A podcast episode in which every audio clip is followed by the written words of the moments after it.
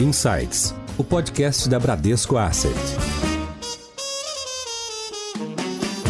Olá, sejam muito bem-vindos a mais um episódio do Insights, o podcast da Bradesco Asset. Hoje tenho o prazer de receber em nossa casa Felipe Guerra, sócio fundador e CIO da Legacy Capital. No mundo dos investimentos e das gestoras de recursos, uma casa que chama atenção é a Legacy Capital, uma gestora independente de recursos com aproximadamente 20 bi de reais sob gestão, parceira do Bradesco, que completa aí três anos de existência, mas já é uma referência em investimentos no mercado brasileiro. Guerra, seja muito bem-vindo, obrigado pelo pelo teu tempo e gentileza de estar aqui comigo hoje nesse podcast. Bom, obrigado, Adilson, pelo convite. Muita satisfação aqui estar com vocês novamente, com o Bradesco. Obrigado pela confiança de sempre, né? Pela acompanhar a gente aí desde o começo, né? E ter bastante confiança no nosso processo de investimento aqui. Estamos à disposição para qualquer pergunta aí sobre o mercado, sobre a empresa. Legal, obrigado. E também aqui comigo, para capitanear esse bate-papo com Guerra, conto com a presença do Roberto Paris, diretor executivo adjunto da Abram, e que estreia hoje aqui em nosso podcast. Paris, seja muito bem-vindo espero que esse seja o primeiro de muitos outros episódios. Um prazer tê-lo conosco. Obrigado, obrigado pelo convite e é um prazer participar desse bate-papo aqui com você, com o Guerra. Vamos ter bastante coisa interessante para conversar aí. Obrigado. Legal, obrigado. E eu sou Adilson Ferrarese, head da área de soluções de investimentos da Bram.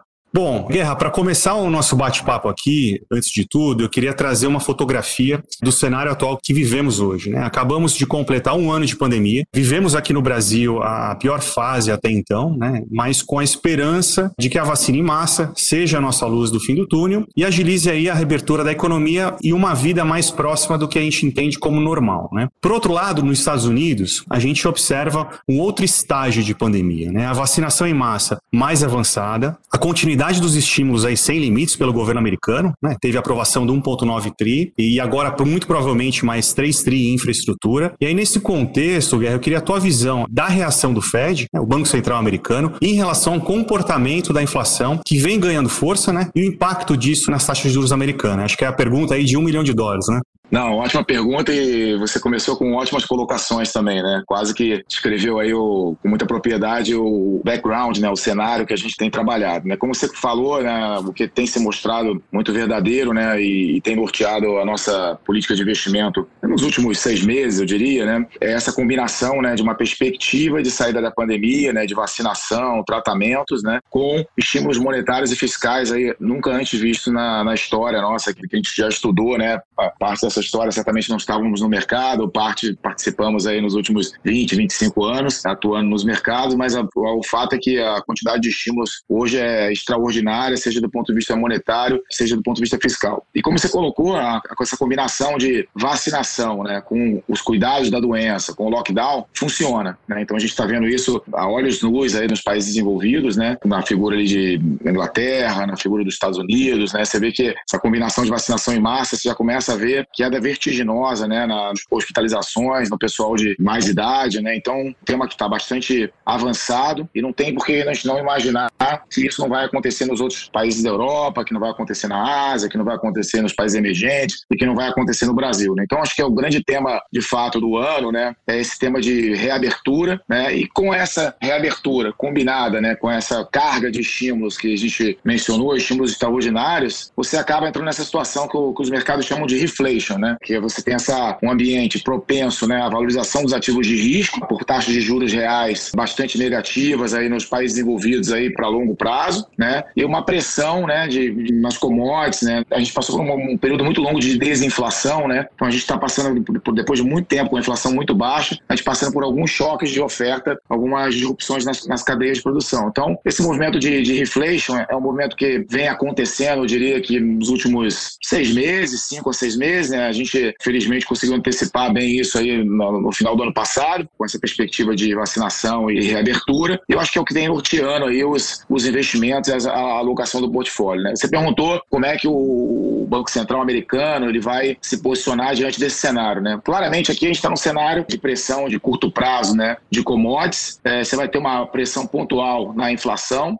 Há muita discussão se essa pressão ela é uma pressão conjuntural, né? uma pressão temporária, ou se é algo mais estrutural. A gente acredita que é algo mais conjuntural e não estrutural. Acho que os trends estruturais de deflação que a gente vinha vendo no, no mundo, né, de desenvolvimento de tecnologia, avanço da demografia, etc., essas coisas continuam, mas com essa toda essa quantidade de estímulos na, na economia, o que a gente vê é isso, vê essa perspectiva de você ter uma inflação um pouco mais alta no curto prazo, aí para 2021, 2022, e depois uma normalização disso mais à frente. Como os bancos centrais eles têm, estão muito preocupados, na verdade, não com a inflação, eles estão preocupados realmente de garantir a gente de fato vai ter uma, uma recuperação bastante importante da economia, né? Não flertar novamente com os cenários deflacionários que a gente viu no passado. Então, o que o Fed tem, tem proposto, né, é uma nova metodologia, a gente chama um novo framework, né, de política monetária, no qual ele, ele avalia a inflação sob uma ótica de média ao longo do tempo, ao invés de olhar a, a reagir a uma inflação pontual mais alta num determinado período. Então, ele vai olhar muito mais o filme do que a foto, né? Então, isso faz com que você possa trabalhar com taxas de juros ainda próximas de zero, inclusive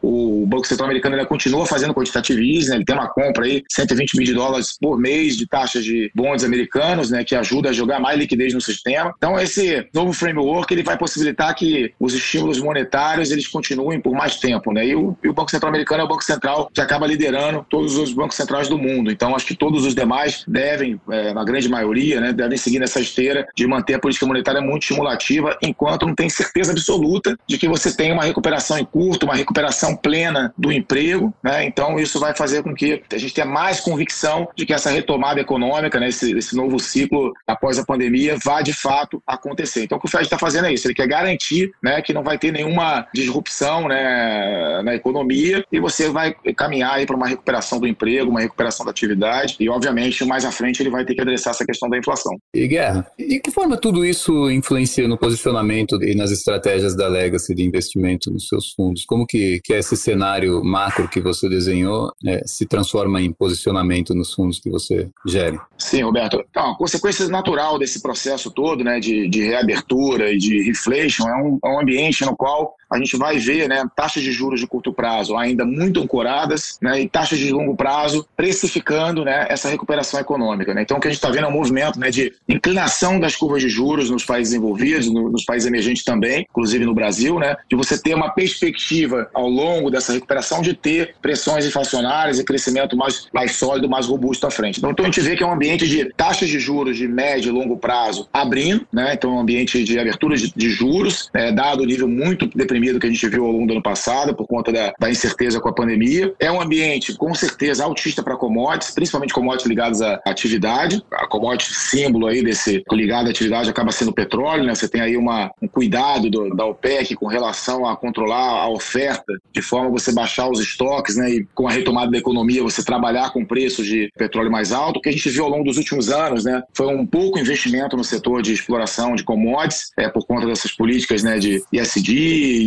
e, recursos para outros tipos de, de projetos, né? E, e, pouca coisa focada aí na parte de, de metais e focadas na parte de, de petróleo. E, por outro lado, quando você tá, tem políticas estimulativas, né? Fiscais, que você dá muito dinheiro para muita gente de baixa renda, isso quase que vira um consumo de goods, né? De, de mercadorias é, quase que instantâneo, né? Que são pessoas com baixa renda recebendo uma quantidade de dinheiro expressiva numa, numa curta janela de tempo. Então você tem aí um choque, né? Uma, a oferta vinha muito restrita por muito tempo e, ao mesmo tempo, você tem aí uma, a demanda sendo impulsionada por essas políticas fiscais, por todos esses cheques aí que as diversas economias vêm colocando na, na economia. Então, é um ambiente de, como eu comentei, né, inclinação de curva de juros, taxas de juros longas mais abertas, mais altas, né, é, commodities para cima linkadas, linkadas à atividade econômica, que acho que dentro das commodities a que deve performar pior é, é o ouro, dado que você já tem um break-even, né, a, a inflação implícita do mercado americano, ela já está num patamar bastante alto, ela não está mais tão tão baixa como trabalhou o ano passado, ela já foi ajustada. Então, as aberturas adicionais de juros nominais, elas devem se transladar para aberturas em juro real também. Aberturas de juro real acaba tornando a, o, o, ouro menos atrativo, né? Então, a gente acaba gostando dessa combinação de comprar commodities ligadas à atividade, ficar com posições meio pendidas em ouro eu acho que faz sentido nesse momento. Um outro fenômeno desse reflation de reabertura, que tem sido até a, acho que a parte mais desafiadora e mais difícil para nós aqui, é essa questão dos rotations dentro do mercado acionário. Né? Então tem uma movimentação brusca dentro do mercado acionário, saindo de empresas ligadas a crescimento, a, a nova economia, né? empresas ligadas a e-commerce, marketing digital, biotech, enfim, todas essas teses de investimento que tiveram um super vento de caldo no ano passado por conta da pandemia, e migrando para plays de economia mais tradicional, né? ligados aí, como eu comentei, a empresas de petróleo, a bancos, a indústrias, né? empresas de, de industriais, em coisas que o mercado ficou muitos anos sem investir. Então as pessoas estão saindo de coisas que performaram muito bem no ano passado, ligadas à nova economia,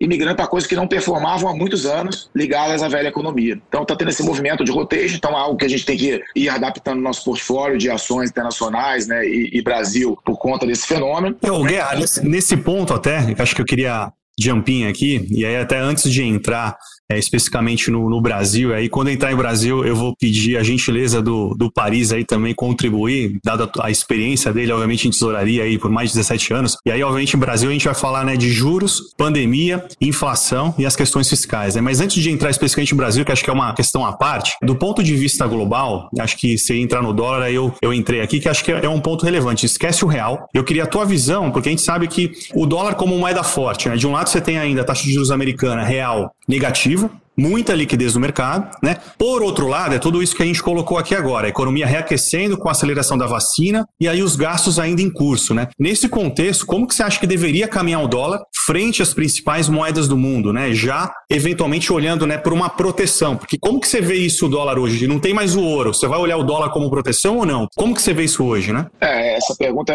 de proteção é bem importante, a gente pode explorá-la um pouco mais, acho que é um tema que vai ser bastante desafiador, né? Tem sido bastante desafiador para esse ano, dada essa perspectiva de abertura de juros globais, a renda fixa não funciona mais como uma proteção para os investidores, né? Então você está num ambiente totalmente diferente, no qual tem uma ausência de hedge, que você colocou muito bem. Eu acho que é um tema fundamental, crucial aí para é, a elaboração de, um, de um portfólio de investimento nesse momento. Mas, voltando à questão do dólar, eu acho que o dólar ele tem duas forças. Se você colocou bem né, a questão da liquidez dos juros, eu diria que toda, se você olhar a história, né, todo período de recuperação cíclica da economia, melhora de commodities, né, a gente sempre teve associado a um dólar mais fraco, porque é um ambiente no qual você tem um crescimento de diversas economias sincronizadamente, acabam propiciando essa conjuntura de commodities mais alto né, e, uma, e diversificações de portfólio, porque tem vários países crescendo ao mesmo tempo. Né? Então, por esse lado, né, tem um vetor aí que aponta para o dólar mais fraco. Por outro lado, a gente tem aí um, esse fenômeno da exuberância americana, né? É o país que mais vacina, que vacina mais rápido, em maior quantidade, é o país que faz mais estímulo fiscal, que distribui mais cheques, né? É o país que faz mais quantitative easing, que compra mais bondes do seu, é, emitidos pelo Tesouro, é um país que tem a economia aí com maior é, flexibilidade de adaptação, né? As empresas aí líderes de mercado em tecnologia e diversos outros setores. Então você tem essa exuberância americana que advoga por um dólar mais forte. E você tem essa recuperação cíclica global, essa abundância de liquidez, como você mencionou, que advoga para um dólar mais fraco. Então a gente está naquele cabo de, de força, né, que você tem duas forças antagônicas aí, e que diria que em cenários normais de temperatura e pressão, né, em condições normais de temperatura e pressão, eu diria que o dólar seria meio neutro, meio range bound, né, meio range, assim, ele vai piorar numa, durante um momento, depois vai melhorar, ficaria mais num, num range. Mas pelo que você comentou, né, pela falta de alternativas de proteção, o que é o, os investidores têm buscado fazer é usar o dólar como alternativa de proteção, né, porque hoje você não pode mais contar com a renda fixa, porque se no, no, nesse cenário de reabertura e reflation, você tem a renda fixa a perdendo, abrindo, né? E até certo ponto, se você tiver as taxas de juros sendo elevadas, em algum ponto elas podem até provocar a queda das bolsas. Então, você fazer uma proteção das bolsas, de posições em renda variável com posições em renda fixa, fica meio contrassensual, porque o que pode levar à queda da bolsa eventualmente é até uma abertura mais rápida das taxas de juros no mundo. Então você acaba falando, pô, não tem uma alternativa, né? Você vai comprar ouro, pô, ouro com juro real abrindo, ele tradicionalmente ele sofre muito. Então você não tem muita alternativa. Então, nesse contexto, né, nessa, dado que tem duas forças se equilibrando, o dólar acaba sendo uma alternativa de diversificação e hedge para o portfólio. Então, ele tem feito esse papel, né? Tem sido aquele, não é nem aquele jogador que você está muito confiante, que é o craque, que vai entrar e vai arrebentar, mas é aquele cara que se você deixar ele no banco, ele pode te ajudar na hora de compor o portfólio, né? E vai funcionar em alguns momentos sim, em alguns momentos não. O famoso e, camisa 5 ali, né? Aquele que, que é. joga no ataque e na defesa, né? Quando precisa.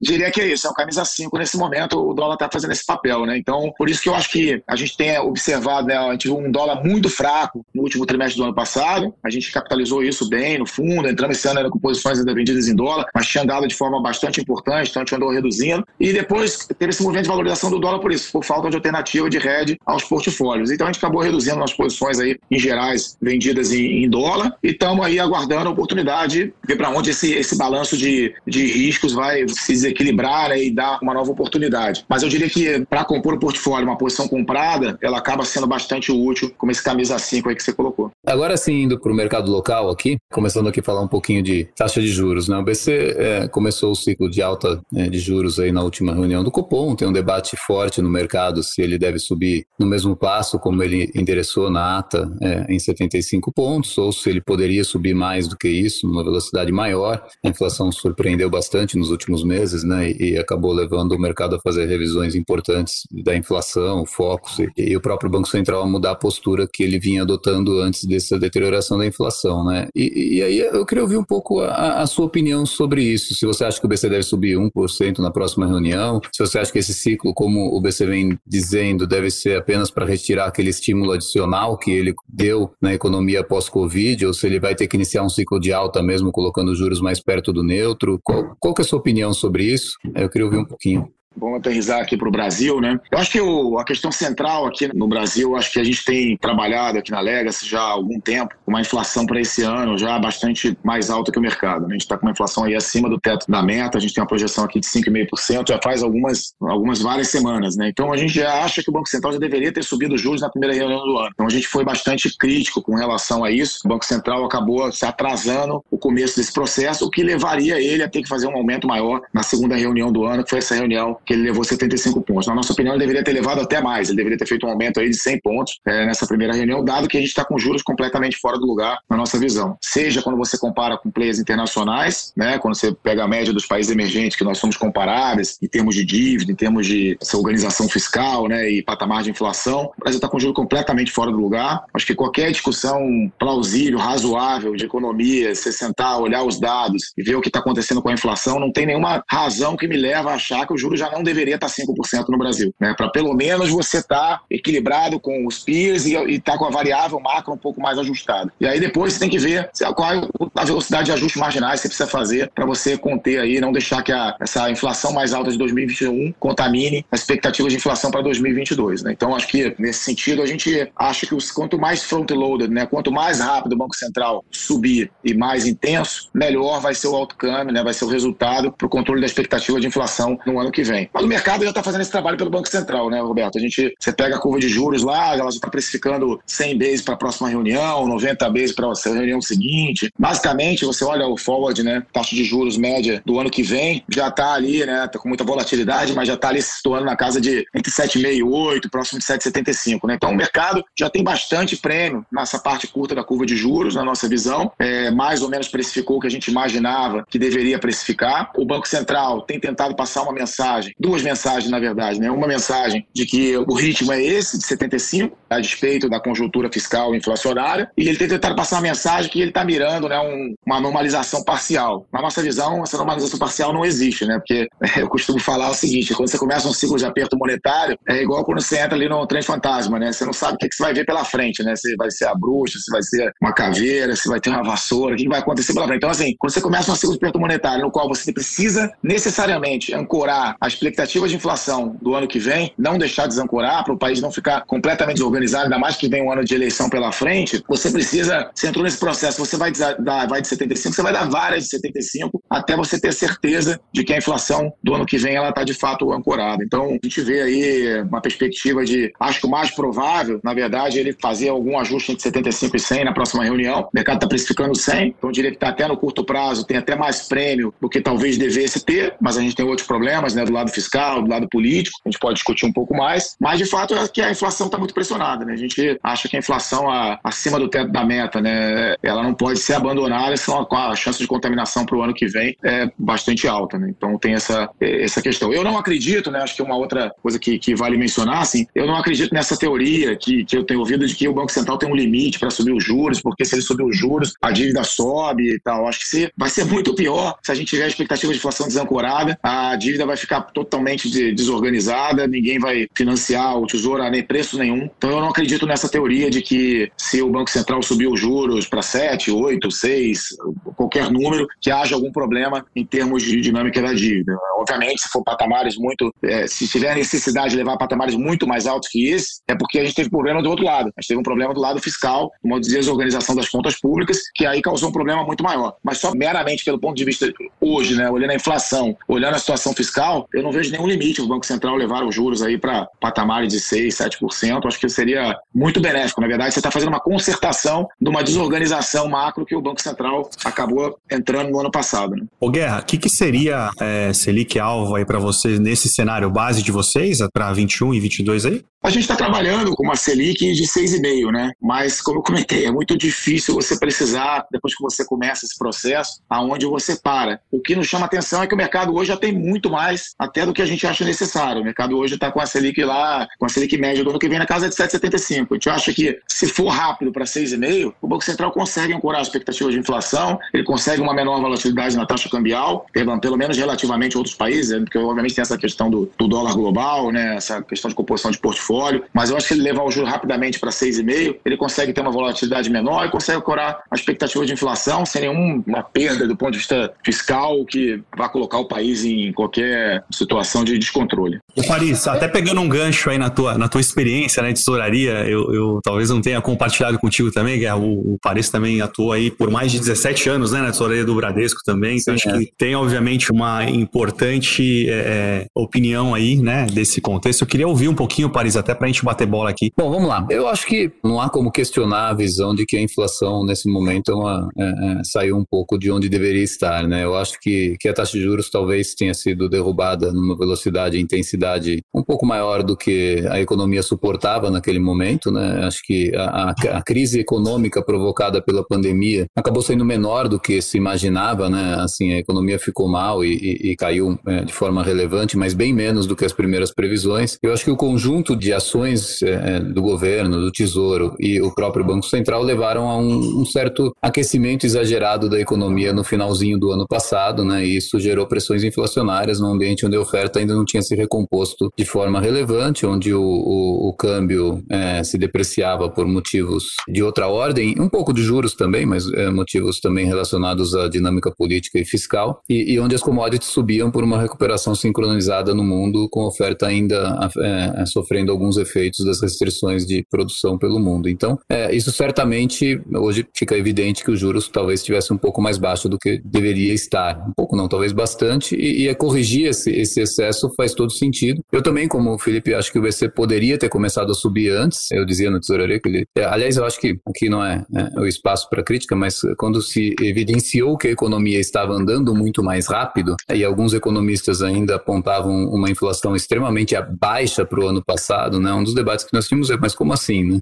Como que essa inflação vai ficar nesse patamar? Não vai, não ficou. E poderia sim ter se iniciado um ciclo de alta mais rápido. E aí, é, a dúvida que fica é, diferente dos ciclos anteriores, onde o Banco Central subia os juros com hiato apertado, com a economia trabalhando perto da capacidade, dessa vez ele sobe os juros numa situação de background diferente, né? Numa situação macro diferente. É, de fato, ele tem que subir para ancorar as expectativas, de fato, ele tem que subir para botar a taxa de juros no Brasil num patamar patamar mais próximo daquilo que pode ser razoável comparado a pares, talvez até para diminuir um pouco as distorções ou os movimentos no mercado de câmbio, mas ao mesmo tempo, se ele exagerar na dose, ele pode provocar uma desaceleração econômica que leva a uma depreciação cambial adicional pela própria dinâmica de atividade econômica, e não, não nem preciso entrar aqui no fiscal para falar sobre isso, né? É, então, talvez eh, a velocidade aqui pode ser no impasse de 100, pode ser no impasse de 75, talvez a velocidade seja menos importante para o quadro macro do que do que o final do movimento. Mas talvez o final do movimento a gente perceba que um pouco antes do que uma taxa mais alta, a gente possa perceber um efeito mais relevante na dinâmica inflacionária do que nos ciclos anteriores, porque a atividade e o hiato estão aí é, permitindo isso, né? Então, é, eu acho que é por aí. Então, não é que eu discorde do Guerra, eu acho que sim, tem que subir sem dúvida. Poderia ter subido até, até na última do ano passado, para falar a verdade. Até, não precisava nem ser em janeiro, porque no, na última do ano passado, para mim, estava evidente que a inflação ia subir e que a atividade estava correndo muito rápido. Era mais fácil fazer alta lá do que agora, talvez, porque lá a economia estava de fato acelerando, né? Agora ficou um pouco mais confuso por essa desaceleração pela pandemia, mas eu acho que a desaceleração não é forte o suficiente para fazer com que o BC não suba juros. Ele acertou ao decidir subir na última, mas eu acho que pode ser que o ciclo termine num patamar menor do que aquele que o mercado precifica, obviamente, e, e um pouco menor do que os 5, 5,5 que a gente falou aqui, é pela atividade econômica. É só esse o ponto. Boa, obrigado, Paris. Até pegando um gancho aqui no que você colocou do, da questão do dólar, né? E aí trazendo o dólar para o real, né? Que acho que é um ponto relevante também nesse contexto de alta de taxa de juros, né? A gente vê aí batendo 5,80, né? Ontem a gente teve aí alguns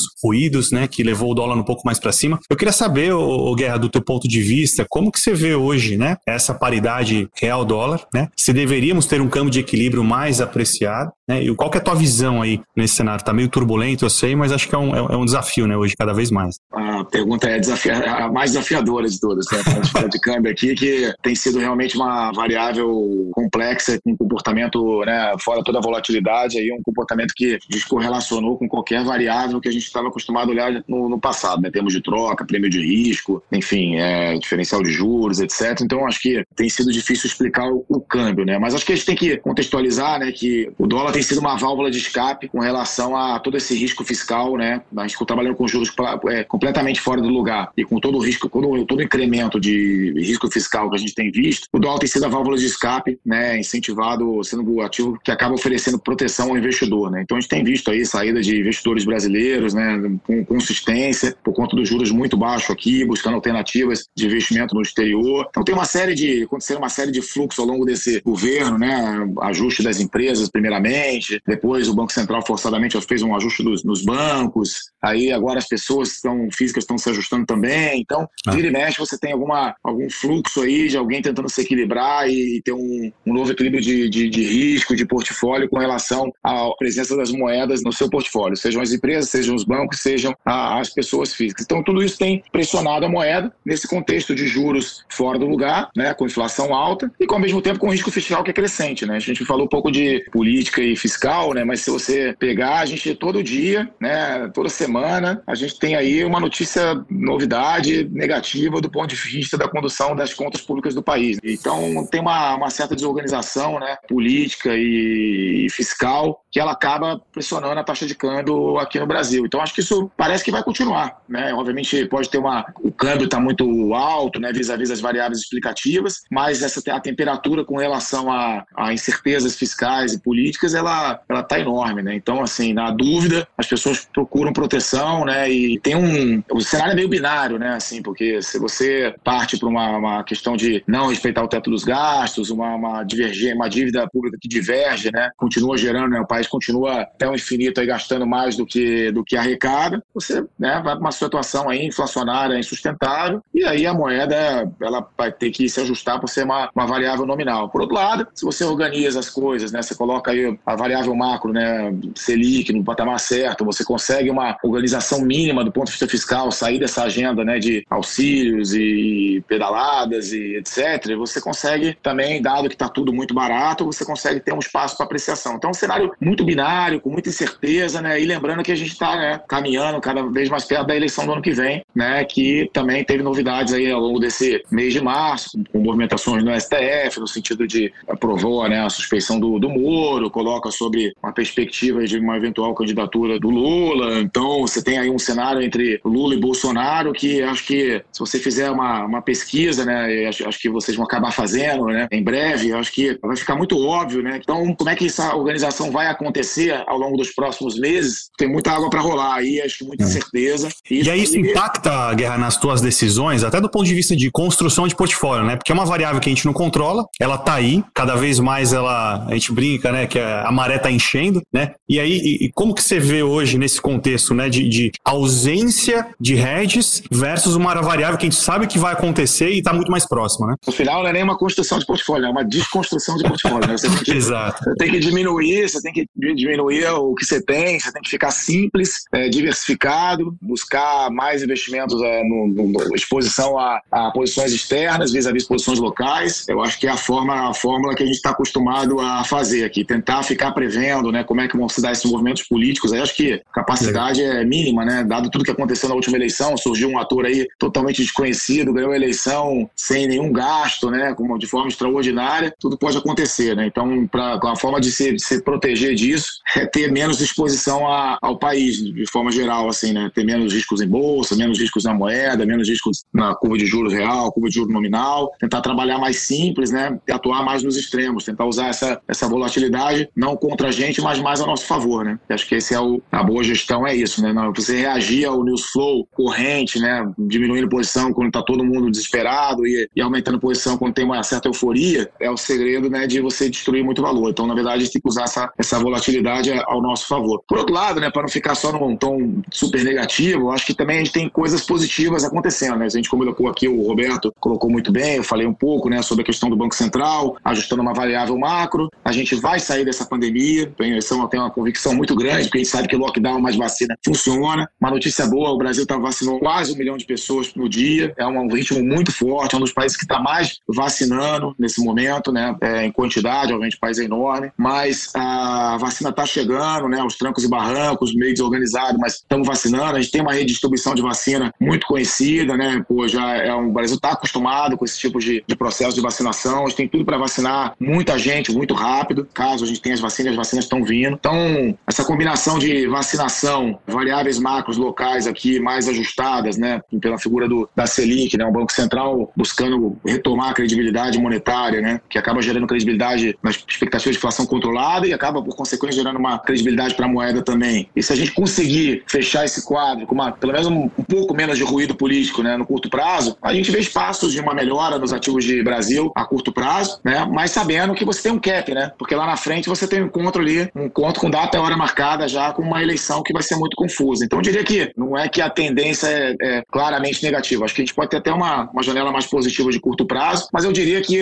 é um sharp com cap, né? Você tem ali um cap no, na, na, na, apreciação dos ativos brasileiros por conta da história da eleição à frente. Mas nada impede que tenha uma melhora na esteira da vacinação, da saída da pandemia, da normalização das variáveis macros e uma organização mínima política aí entre o governo executivo né, e aí o centrão aí para ter uma agenda minimamente aí correta. É bem possível que aos trancos e barrancos a gente consiga reverter uma parte dessas pedaladas fiscais aí que, que foram propostas. Não sei se todas, né, não sei qual vai ser a contrapartida disso, né? Ninguém sabe que sempre tem uma novidade negativa nessas discussões, mas acho que dá para ter um pouco menos de ruído a curto prazo, pelo menos. E agora, pensando tudo isso, a gente falou, por enquanto falou bastante de câmbio, de juros e, e de algumas variáveis. Indo um pouco para a Bolsa agora, a renda variável e, e, a Bolsa no Brasil aqui. O que, que, você acha da Bolsa aqui com esse cenário todo que nós desenhamos, com os juros talvez subindo um pouco mais, a visão você falou, a pandemia, provavelmente passaremos por isso, espero que passaremos, eu também tenho certeza que vamos passar. É, qual é a sua opinião sobre Bolsa? Você tem alguma visão direcional disso? Tem setores que você acha, como,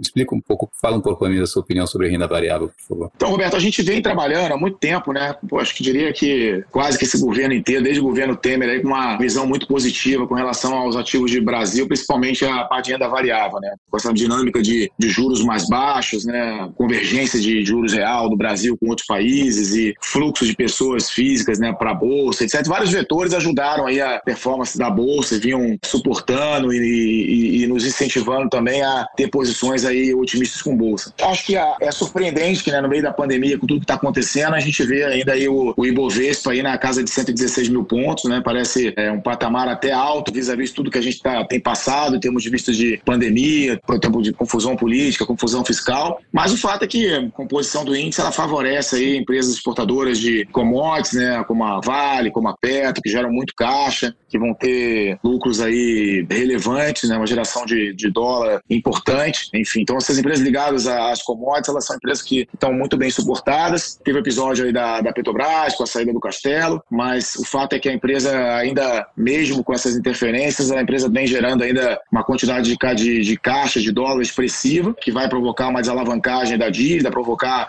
em breve pagamentos importante de dividendos, né? Então a gente tem visto aí incremento, incremento de dividendos, seja parte da Petrobras, parte da Vale, e aí outras empresas a mais ligadas à infraestrutura, né? É, todo o setor aí de, de siderurgia, a parte de celulose. Então, toda a parte de commodities tem ido muito bem, tem sustentado muito bem a Bolsa Brasileira. A parte de economia doméstica tem sentido mais, né? Tem um pouco do efeito, é um pouco do efeito internacional, esse efeito ligado ao rotation, né? saída de posições de empresas de, de saúde, de e-commerce, é, em geral, né? E isso também tem se transladado em redução do exposure do investidor nesses setores aqui no Brasil. Então, a gente vê essa composição, né? O, a, o Brasil, ele acaba sendo um play de, de velho, né? Como a gente fala no mercado um play ligado mais à velha economia, porque a, a bolsa é composta por empresas de commodities, por, por, bancos, né, e por uma parte é, importante aí de, do setor elétrico, etc. Então é um, é um índice bem ligado à, à velha economia. É, então, no sentido nesse cenário de reabertura, de reflation, o Brasil ele deveria compor muito bem o portfólio. Aconteceu isso com a gente, né, no outubro, novembro, dezembro foi espetacular. O Brasil funcionou muito bem, né, a combinação de uma carteira internacional, um viés mais ligado à, nova economia, né, até porque você tem mais opções de nova economia lá fora do que aqui dentro, obviamente. Com as posições de Brasil, foram uma boa combinação de portfólio. Esse ano não tem funcionado, porque esse ano você tem visto o Brasil performando mal. As empresas, as melhores empresas aqui têm tido uma performance pior na bolsa aqui no Brasil, e empresas ligadas ao ciclo econômico, né, a economia mais tradicional, vis-à-vis as empresas de crescimento lá fora que têm sofrido também. Então, ah. o Brasil não tem sido uma boa alternativa de composição de portfólio para a carteira internacional como ele foi no final do ano passado. Né? Então, tá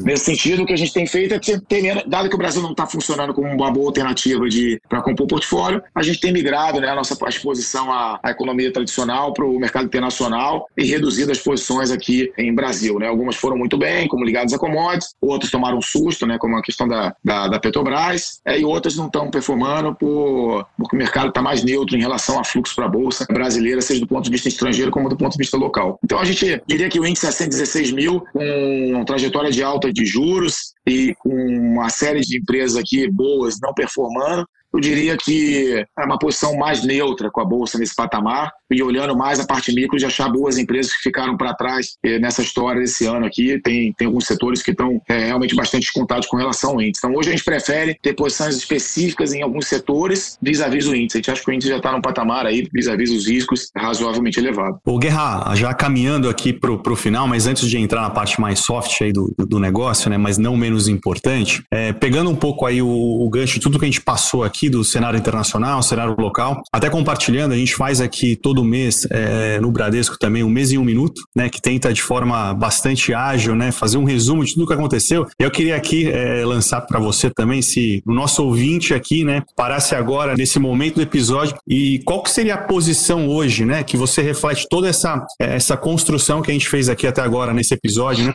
o que, que seria a principal posição da Legacy e o que, que o nosso ouvinte pode esperar, né, dado aí que a gente tem, né, obviamente uma parceria aí de longa data, temos investimentos aí não só é, nos produtos tradicionais de multimercado. A gente iniciou aí a, Previdência também, então todos os canais, é, Agora, Private, Prime, né, institucional, é, fundo exclusivo, multigestores. Então acho que tem aqui, se ele parasse agora na, no episódio, né, o que, que ele poderia esperar das principais posições de tudo isso que a gente falou ali? Não, ótimo. Sumarizando, eu diria assim, de, de forma bastante direta, né? Acho que o portfólio tem que ser um portfólio linkado com esse tema da reabertura e ligado com essa questão do reflation. Né? Então tem que ser um portfólio posicionado para abertura de juros, né? internacionais e eventualmente até juros no Brasil. Tem que ser um portfólio buscando a alta das commodities ligadas à atividade econômica. Diria que na figura do petróleo, acho que seria uma commodity símbolo para esse portfólio. E está com um portfólio mais diversificado de ações, né? ações globais e com mais equilibrado em relação a, a esse mix entre velha economia e nova economia. Né? A gente sempre teve posições aí mais carregadas em, na economia mais nova, né? na parte mais de tecnologia, e estamos buscando mais aí um equilíbrio entre ações de economia né? ligadas à economia tradicional, ações cíclicas, com relação a ainda gostamos também das, das ações ligadas à economia mais moderna. Essas tendências vieram para ficar, a gente acredita muito nisso, vai balançar um pouco no curto prazo, mas a gente acha que no longo prazo vai gerar muito valor aí para o nosso portfólio. Aí entrando aqui um pouquinho no negócio da Legacy, né? E acho que vocês, no principal fundo multimercado, né, é, tem uma performance aí é, de destaque, né? 33% aí em média aí aproximadamente desde o início, com contra um CDI de, de 12% nesses três anos. É, a gente sabe que muito dessa trajetória né, é, tem um fator relevante e importante que é o capital humano, né, que é parte importante nesse negócio. E a gente sabe também né, que, né, acho que isso é visto por todo mundo,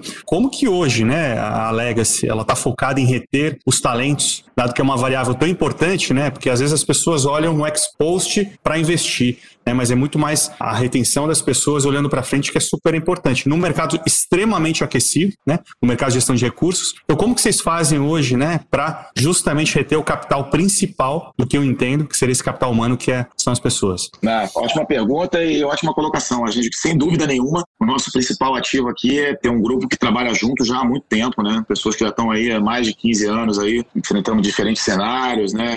Crises, momentos fáceis, momentos mais difíceis, né? Atuando em diferentes geografias, diferentes classes de ativos, de forma conjunta. Eu acho que esse é o grande ativo que a gente tem, é o fato de você trabalhar aí com uma equipe que já se conhece e confia um no trabalho do outro, sabe das, das qualidades, das características, né, das complementariedades que a gente tem dentro do nosso time. Então acho que esse é o nosso grande ativo, né? A gente, é, obviamente, você perguntou a questão de retenção, a gente trabalha como um time, a gente tem aqui um esquema de partnership, sociedade, né, onde os analistas ou os, os gestores que têm melhor desempenho, eles acabam tendo mais participação na empresa, né? Os que vão pior, eles cedem a participação, mas né, tem, tem como a, a, gente acaba compondo, né? Buscando sempre uma, uma política de remuneração para valorizar todas as pessoas, seja no nosso, no nosso operacional, no nosso controle de riscos, né? Que é uma área super importante, na parte de gestão, na parte de análise econômica, etc. Então, acho que a, o fundamental aqui é você dar mais espaço para as pessoas que fazem valorizar a nossa cota, né? Valorizar o nosso cliente no dia a dia, né? Então a gente tem uma, toda uma dinâmica aí de avaliação, né? Semestral, anual e, e, e janelas maiores também para fazer esses ajustes, né? Em termos de seja em termos de alocação de risco, né? De autonomia para gerir parte do nosso portfólio, seja em termos de sociedade dentro da nossa empresa. Então são as formas que a gente encontra aqui de manter a equipe conectada, né? Estimulada a buscar aí enfrentar os desafios do mercado aí que não é fácil. E Guerra,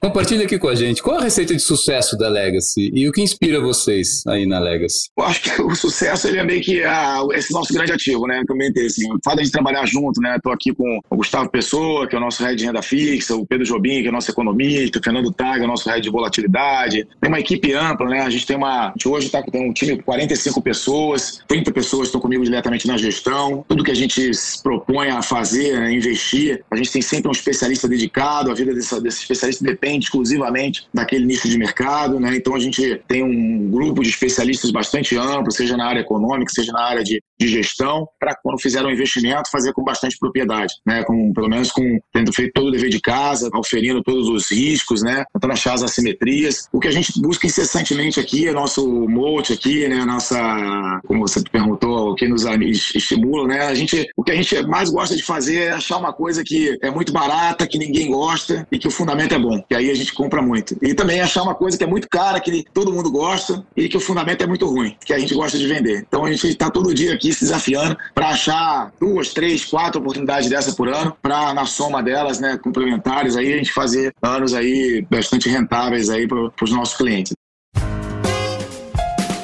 Dicas E já caminhando aqui para o encerramento, né? Aqui no Insights a gente tem a, a, tradição, né, de pedir aos nossos convidados, que acho que é um pouco do que você acabou comentando aqui também, né? A gente tem hoje um desafio de encontrar as informações de qualidade, né, para tomar as decisões, né? Então acho que pegando até um pouco desse gancho, né? Você tem alguma dica de leitura, né, que de fato, né, seja inspiradora para você, né? Ou eventualmente também algum meio de comunicação, né? Que se você não é ouvinte aí do, do podcast da Bran ainda, poxa, eu vou sugerir para você ser um pouco mais Assida, eventualmente algum outro que você também use aí no seu dia a dia para tomar é, informação aí. Que dica você daria? Nossa, tem, tem várias aí. A gente está sempre focado nisso, estamos sempre buscando informação e a quantidade de informação hoje é absurda, né? E, e você ter informação de boa qualidade, saber selecionar é um, é um acho que um dos maiores desafios aí do, do, do, nosso dia a dia, né? Porque o tempo é escasso e a quantidade de informação é, é gigantesca. Então, assim, eu diria que tem várias ideias aí, mas eu, eu gosto muito, né, de, de ter a disciplina de você, das empresas que a gente investe, que a gente acha que são empresas espetaculares e acompanha há muito tempo, né? Você ter a, a disciplina de conseguir ler as cartas mensais, trimestrais desses, desses CEOs aí que são espetaculares, né? Então eu diria que uma super recomendação, tem até um livro, tem em português, você lê as cartas do, da Amazon, né? Do, do Bezos, falando sobre a empresa, Legal. as etapas, né? Os investimentos, etc. Tem, pô, tem um livro histórico aí do Warren Buffett também contando, tem todas as cartas anuais aí da Berkshire também, descrevendo todos os tipos de investimento, né? Então, para quem quer se envolver em economia tradicional, né? Investir em empresas da velha economia, né? Na, na, ninguém fez melhor isso que o Buffett ao longo da, da, sua longa trajetória. Então, acho que é uma outra alternativa. Uma outra coisa que a gente tem visto também é, a gente tem visto muito tempo também hoje em dia, tanto quanto leitura, é podcast, né? Como você comentou, né? O da certamente está agora aqui na nossa Com nossa certeza, por favor. A gente aprende muito também ouvindo outros gestores, né? Tendo outras ideias.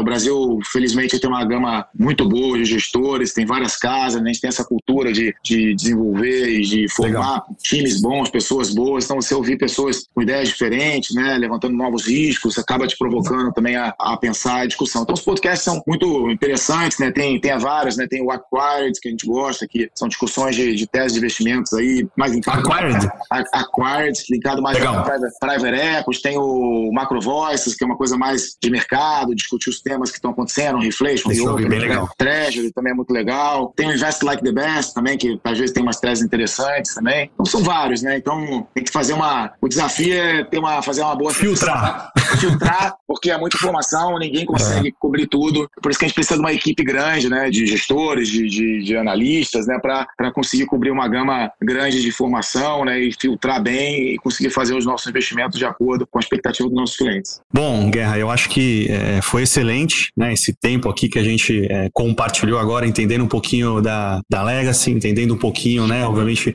é, de como vocês estão posicionados e como vocês pensam, né? Essa parceria aí que é, é muito bacana, como você muito bem colocou no início, desde o início, né? E acho que a ideia aqui, né? De novo, isso aqui, é, negócio de investimentos é uma maratona, né? Então a gente tem que estar preparado para todos os cenários e olhar sempre no longo prazo. Então eu queria aqui te agradecer, né? Obviamente, é, pela, pelo espaço, pela oportunidade e que, obviamente, seja muito bem-vindo. Queria agradecer a tua presença. Não, obrigado a vocês. Foi um prazer falar com o Paris aí novamente, é, com você, Adilson. Pô, obrigado pelo convite, pela confiança de, de sempre no nosso trabalho aqui. Estamos à disposição aí de vocês, dos clientes, sempre que necessário. Obrigado. E Paris, eu gostaria aqui, pô, primeiramente também agradecer aí esse, essa tua parceria, esse teu convite aceito, né? Acho que foi muito bacana ter a tua estreia aqui conosco e pedir para você fazer o encerramento aí, obviamente. Muito obrigado, tá, Paris? Muito obrigado. Obrigado pelo, pela oportunidade, obrigado pelo papo. Guerra, muito bom, muito. É sempre muito bom trocar ideia com você e, com, e ouvir suas opiniões de mercado. Eu acho que, que os ouvintes aqui vão ficar muito felizes de ouvir seus insights. E foi muito bom um bate-papo, uma dinâmica muito legal. E muito obrigado pelos ouvintes também que, que vão ouvir o nosso podcast aqui. E bom dia a todos.